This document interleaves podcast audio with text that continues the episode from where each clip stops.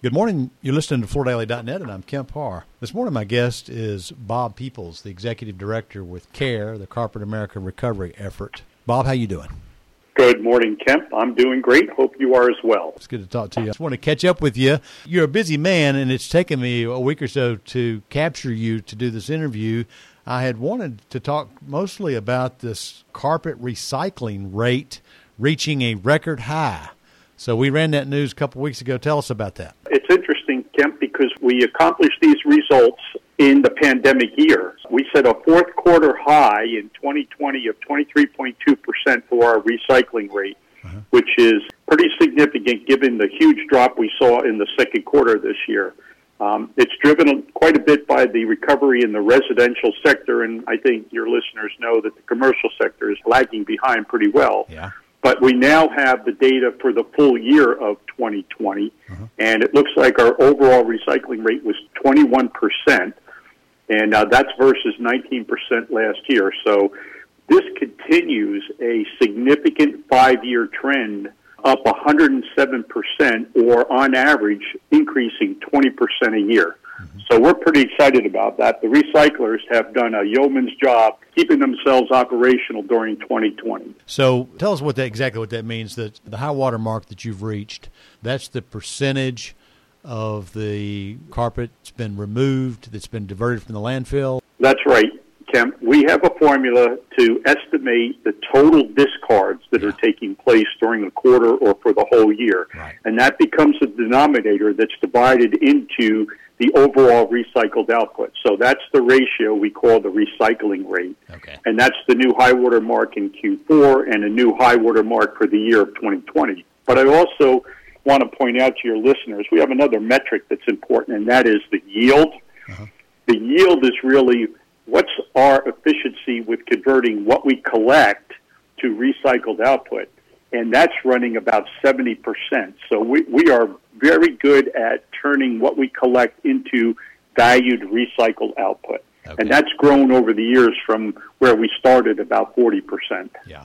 And and one of the hurdles that you've had to jump there is that during this process of care being in existence, carpet has shifted, you know, the way it's made, and there's a lot more polyester. And there for several years, there was no waste stream outlet for polyester, but that's changed too, hasn't it? It sure has, Kemp. In the process of setting our subsidies, we realized that we had to.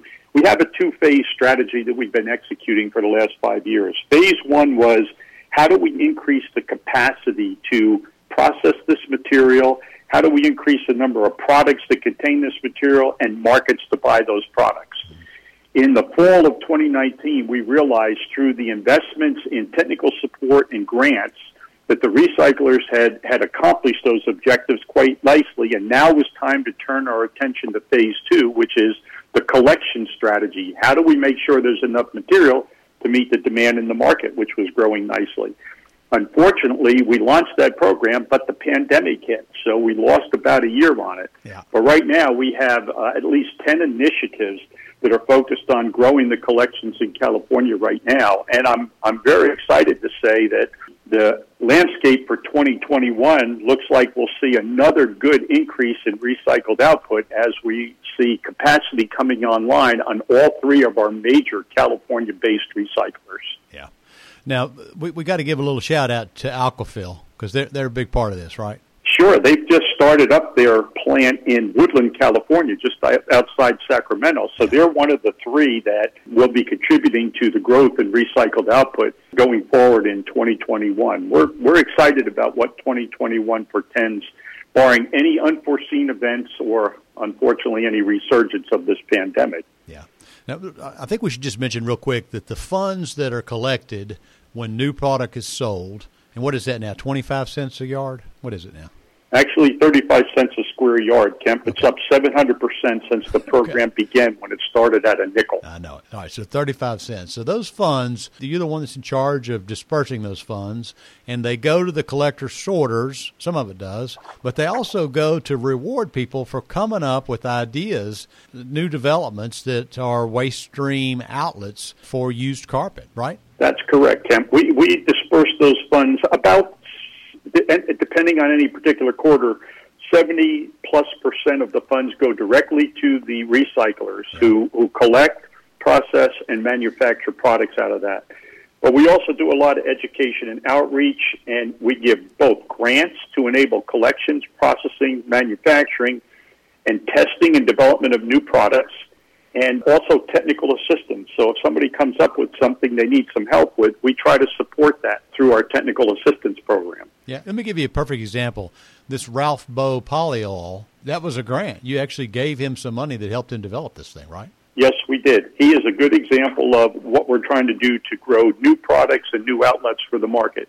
This is one of the things we did around the PC4, the post-consumer carpet calcium carbonate that comes from the backing. Yeah. This was a stream that had absolutely no value in the marketplace and no interest. And it wasn't until we put subsidies up to 17 cents per pound that the market opportunities began to manifest. And now we are recycling the vast majority of all the PC4 that's generated when you're liberating the face fiber. This is one of the key factors in driving our yield up so so quickly to over 70%. Now, there's one other little news story that I mean, we had this time set aside already, but then just yesterday there was this news item that came out of California that says that California has fined CARE. I mean, it's really kind of old news because you're being fined over something that happened – what's this 2013 to 2015, right? Yeah, that's right, Kemp. It, it is really kind of ancient news at this point. We're happy that we settled with Cal Recycle and we've got this behind us. The main reason is we want to focus on the strong results of 2020 and build on those moving forward. Well, it's great to catch up with you. Thanks for giving us an update and, and congratulations on getting this recycling rate up. Uh, the fourth quarter it was 23.2, and you said for the year it was around 21. That's fantastic. That's right. Again, we're talking to Bob Peoples, the executive director with CARE, and you've been listening to Kemp Harr and FloorDaily.net.